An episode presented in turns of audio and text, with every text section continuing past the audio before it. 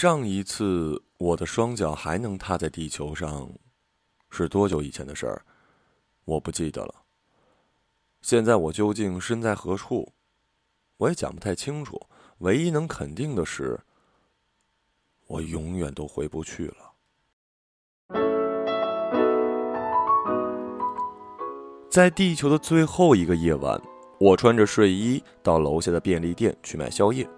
老板和往常一样盯着屏幕，正在看着港剧打发时间。我来到柜台前，手里抱着薯片和泡面。哦，呃，不好意思啊，这边要结一下账。我说着。我看着他即将转过来的后背，忽然感到上半身被一股巨大的力量所控制，一只无形的大手仿佛把我紧紧的握在手心儿。他猛地向上一抽，我只能扯着嗓子发出一声“啊”，手里的东西应声落地。老板转过身，身前空无一人。他左右张望了一下，转过身继续看剧，什么都没发生。此时此刻，我还是无法挣脱那股力量，只能任由他抓着我穿过街道，在急速的向上升起来。我发现脚下的建筑正在逐渐的变小，就像飞机起飞时的那种俯瞰体验，却一丁点儿的声音都没有。越来越高，在穿过棉花糖一样的云朵之后，我看到了蓝色的地球。它在乌黑的布景里有种深幽的美，像是还在沉睡的婴儿。再接下来，我眼前一黑，不知过了多久，直到清晨的阳光灌进我的眼睛，我才不愿意的醒过来。身下传来的触感告诉我，我自己正躺在舒服的床上。捂住眼睛，环顾四周。墙壁是干净的白色，干净到有点诡异。我抬头一看，天花板上正有一处正在慢慢消失的光源，看样子，他就是让我痛苦醒来的元凶吧。这到底是哪儿啊？周遭的环境在暗示我自己正置身于酒店的房间里。酒店。确认完毕自己的肉身和器官依然健在后，我还是不大放心。我想要出去看看，结果我居然找不到房间的门儿。四面墙手牵着手，仿佛一白色的整体，居高临下的看着我。我怀疑门是隐藏在墙面之中的，便用手掌在墙面上滑动，试图感觉到门缝的位置。直到红肿的手掌传来痛感，我才不得不接受这个事实。这四面墙壁一点缝都没有，所以不可能存在门，窗户也不可能。在恐惧和害怕之中，我开始大喊大叫：“外面有人吗？外面有人吗？快放我出去！哎，我错了，求你不要杀我呀！”四周。一片死寂，甚至连回声都没有。为了惹恼对方，我用拳头砸向墙壁，几次来回，墙壁居然一点声音也没回应。房间里只有我气喘吁吁。这墙壁到底是什么材料做的呀？我精疲力竭的无暇思考，瘫软在地上。嘿，你还活着吗？耳边传来关切的声音，我睁开眼睛，身边是一个穿着裙子的女生。见到我醒过来，好像很开心的样子。你醒来了吗？哈，太好了。见我没说话，她又说：“こんにちは。” 我不知道说什么，于是他又说：“阿尼哈塞哟。”原来他刚刚说的是日文和韩文。我恍然大悟，他咬下嘴唇，又说：“Hello, can you hear me? You talking to me?” 英文呢，我自认为是挺上手的。要不然呢，还能跟谁讲话呀？他嘟囔了一句，然后开始支支吾吾的蹦英文。“Do you from uh Earth too？” 我会说中文。真的吗？太好了！我还以为你是日本人或者韩国人。这里毕竟是东亚馆吗？东亚馆？这是哪儿啊？哦，我都忘了你是刚来的，给你介绍一下好了。怎么说呢？这里是人类动物园，你是被外……哦哦，不对，呃，你是被比我们高级的东西抓来的。抓起来！我打量了一下周围，发现此时自己身在一个整洁干净的客厅里，只有背后一面墙是黑色的。比我们高级的东西，你是说外星人吗？嗯，就是地球人口中的外星人，但其实他们是比我们，也就是比人类高级的物种。他对我说：“他们长什么样，我倒是不知道。”不过他们就在外面看着我们。他指了指那块黑色的墙。我站到那堵墙前，趴在上面，眯着眼睛向外看。尽管一片漆黑，我却明显感受到什么正在注视着我，像万箭齐射到我的身上。我慌忙的向后退了两步。此时，外面传来一阵奇怪的笑声，像是耻笑。又像是喝彩。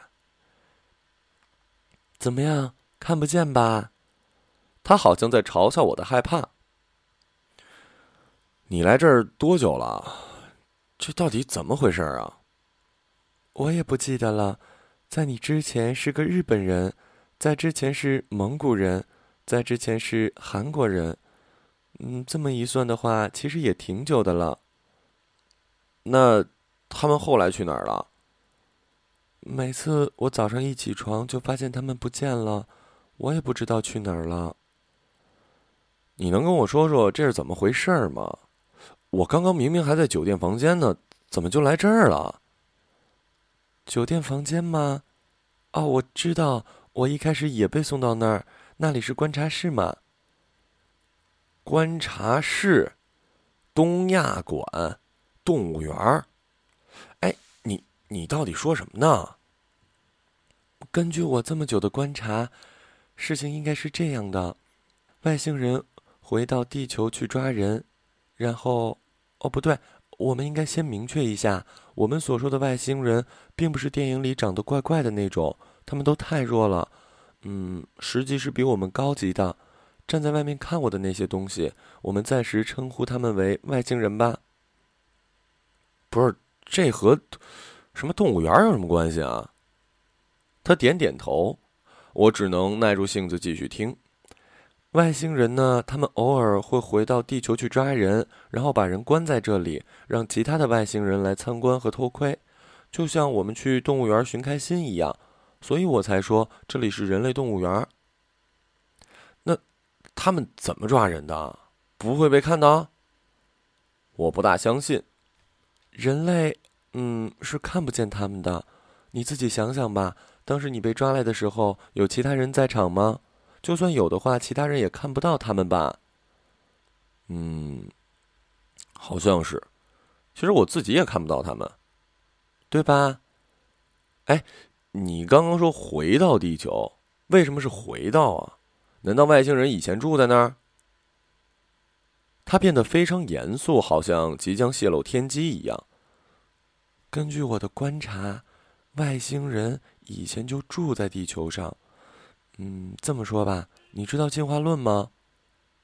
当然了。你知道人是什么变来的吗？猴子，猿猴，不是吗？不，我一开始也这么以为。其实人是从鱼变过来的，鱼的鳍会慢慢的变成手脚一样的东西。接下来，它们就会变成四足动物，也就是你所说的猴子。再来，猴子学会用脚走路，接下来就变成人。你的意思是，猿猴的前一阶段是鱼吗？在水中的鱼？对，鱼进化成四足动物，再进化成现在的我们。啊，你继续说。我们都以为人类是进化过程的最高阶段。但其实不是，任何一个物种都不会知道自己进化的下一步是什么吧？你想想，猴子他们会知道自己下一步会变成人类这种双脚走路的东西吗？他们肯定不知道，对吧？你要表达什么？我感到自己后背在发凉。我要说的是呢，外星人就是人类进化的下一阶段。我刚刚说了，人类不知道自己的一部分同伴早已在历史的某一时刻进化成了外星人，正如猴子无法想象自己的一部分同伴变成了双脚走路的人类。同时，外星人当然知道自己的前身就是人类啦，呃，就像我们知道自己是从猴子变来的一样。我吓得说不出话来。突然，我的脑海里浮现出种种的画面来。鱼类先是在海洋里游动，接下来鱼类变成了四足动物，它们便开始在陆地上活动，开垦。再后来就是我们，人类成了可以在海洋、森林和陆地自由行动的物种。随着进化推进，活动范围不断的增加。人类变成外星人之后呢，他们告别了地球，飞到了我们难以想象的地方。正如猴子死都不会理解。人类可以坐着飞机横跨大洋。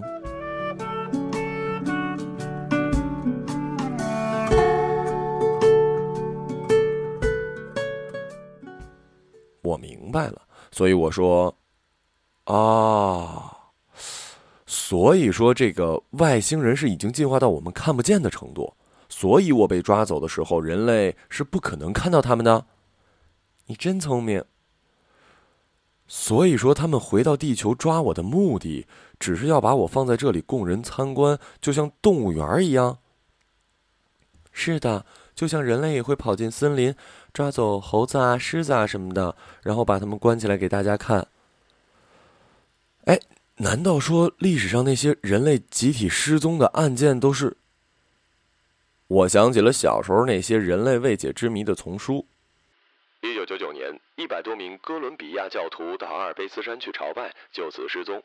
一九七五年某天二十一点十六分，一辆满载客车的地铁就在地铁站连人带车凭空消失无踪。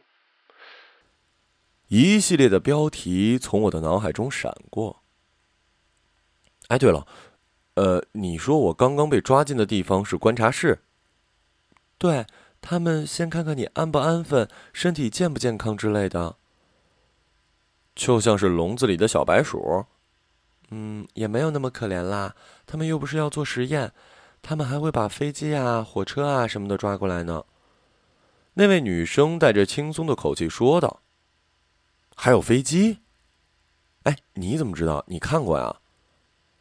他指了指右面的一面墙说：“喏，就在我们隔壁。嗯，不过动物园现在已经关门了。”关门后，墙就会变成白色，所以看不到。你明天起来就看到了。外星人的动物园居然也需要关门啊！我只好听从他，准备就寝。我在房间里走了一遍，发现这里的条件堪称豪华，家具电器一应俱全。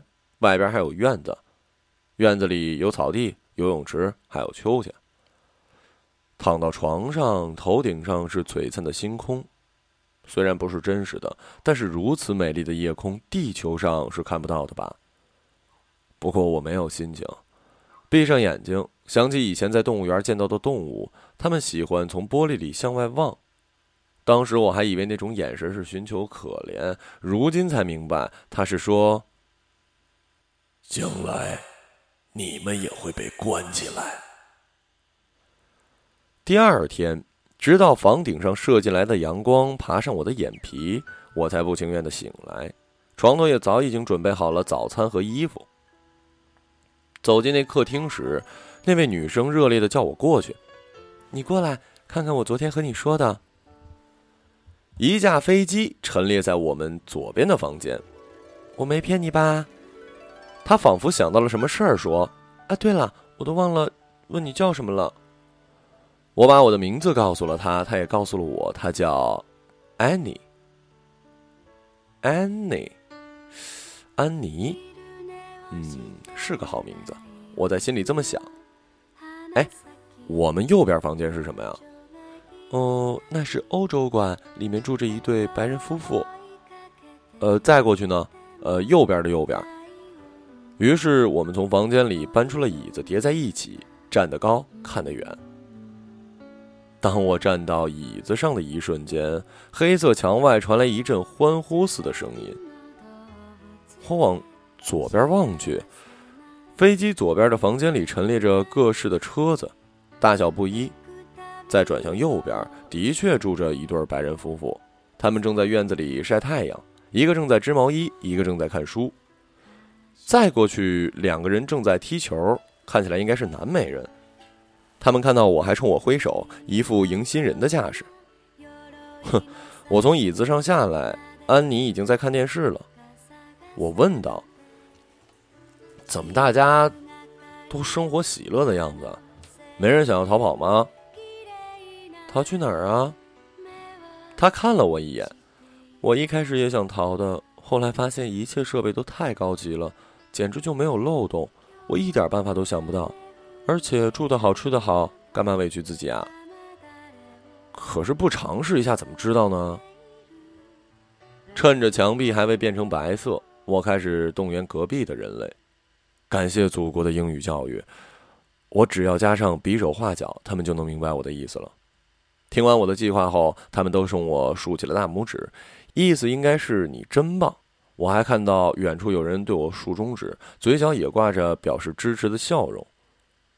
出于文化的尊重，我当然礼尚往来，也竖起了中指，对他们说：“Thank you。”其实我的计划挺简单，概括起来就是一哭二闹三上吊，力图引起动物园管理者的注意。最后我们会假装自杀，然后一起倒地呼好，外星人一定会闻讯赶来，然后把我们送到医务室之类的地方。然后呢？安妮问我。嗯，没想好，到时候见机行事。那我也要加入。计划按时进行。动物园里所有的人类先是爆发出此起彼伏的哀嚎，继而捶墙跺脚，然后陆续倒在地上，脑袋贴着地面的我看到安妮正在对我笑，那笑容很美。有一瞬间，我这样告诉自己：就算逃不出去，有这样的笑容也就够了。然后我闭上眼睛，假装死去。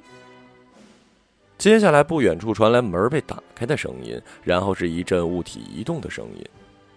我克制住自己想要偷看外星人的欲望，没睁开眼睛。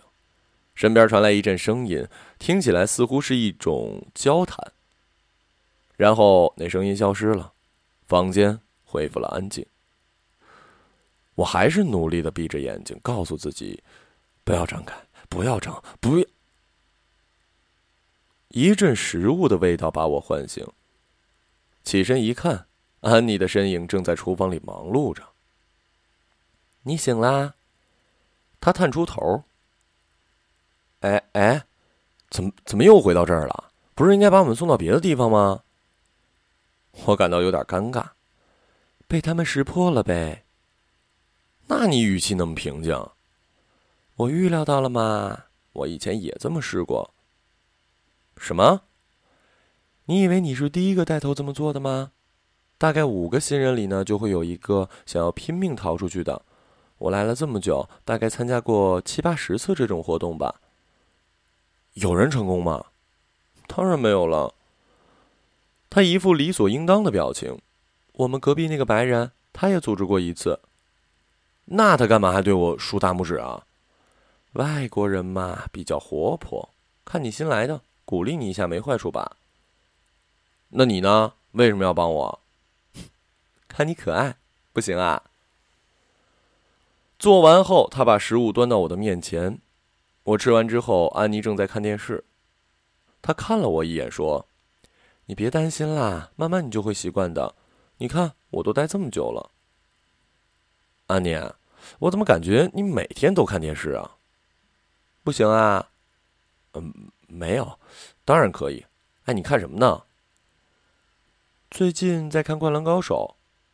哎，这部我也挺喜欢的，不过我只看到一半，全国总决赛我就没看了。真的吗？现在就在播呀，不如一起看吧。于是我们便一起看。当片头音乐响起，我似乎回到了某个我在地球上度过的热血夏天。我问他：“你喜欢里面哪个人物？”？”我喜欢的人都很冷门的，一般人不会跟我喜欢一样。我喜欢的也很冷门，我都没认识过谁跟我喜欢一样的。我也是啊。我们一起揭晓答案：工程和仙道，仙道和工程。一见如故，如获至宝。我们怀着这样的心情继续往下聊。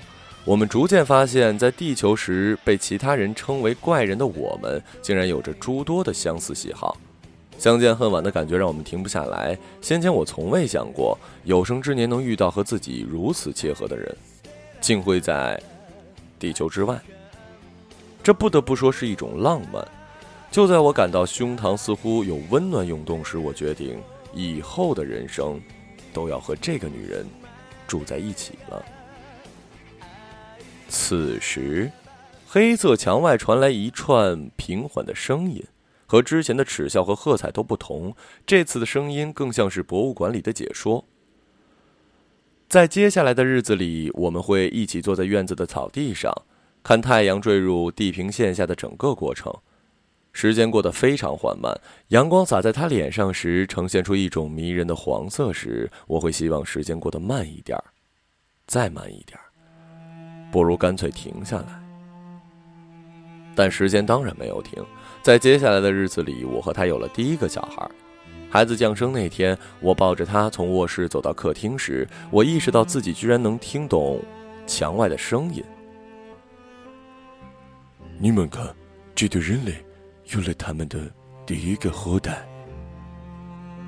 我把事情告诉了安妮，还躺在床上的她说：“后代，哼。”听起来一点都不温馨，你快去听听他们还说什么了。他们不是一直在外面讲话吗？接下来，我花了许多时间把耳朵贴在墙上，而安妮此时开始研究料理。厨房里总是会传来不同的味道。这么一听，我才知道，原来我们对面陈列着各式各样的人。你们看，这是人类里最残忍的一种，他们表面上和蔼可亲。背地里却会做出一些杀害同胞的事情。当然，他们有个厉害的本领，就是善于毁污灭迹，进而欺骗同类，分食太平。人类一般称呼他们为“政治家”。哦，这里的一群年轻的人类抱在一起，没错，这就是流行于某区域人类的团体形式。人类通常称之为学生会或者学生社团。为什么要把他们摆成现在这个姿势呢？因为他们加入这些团体只是为了抱团取暖而已，就像是猴子在夜晚荒野里抱在一起，壮大自己的生存意志。我把这些转述给安妮时，她听着那些有些陌生的名词，好像在回忆遥远的过去。渐渐的，我也失去了偷听的兴致。我开始喜欢坐在院子的草地上，看着女儿和安妮玩耍的样子。我开始为此感到满足的那天，低头一看，发现自己的身体已经苍老了，我的皮肤失去了水分，耷了下来，好像在对我哭诉。终于有一天，我和安妮如往常一样坐在草地上，目送着太阳回家。我们。不如死了吧，女儿会有人照顾的。我说道：“嗯，日出看过了，日落也看过了，就这样吧。你不觉得挺好的吗？挺好的。”此时，我听到黑色的墙外传来一句。这就是人类的一生，他们从和异性的恋爱开始，以产下后代为节点，逐渐走向毫无生气，期间任何的狂欢和快乐都只是虚无的假象而已，因为无法避免的死亡正在终点，等着他们。安妮看我听得入神，问我：“他们说什么了？”没什么。我笑了笑。此时，霞光染透了整片天空，很是壮观。至少，看起来很壮观。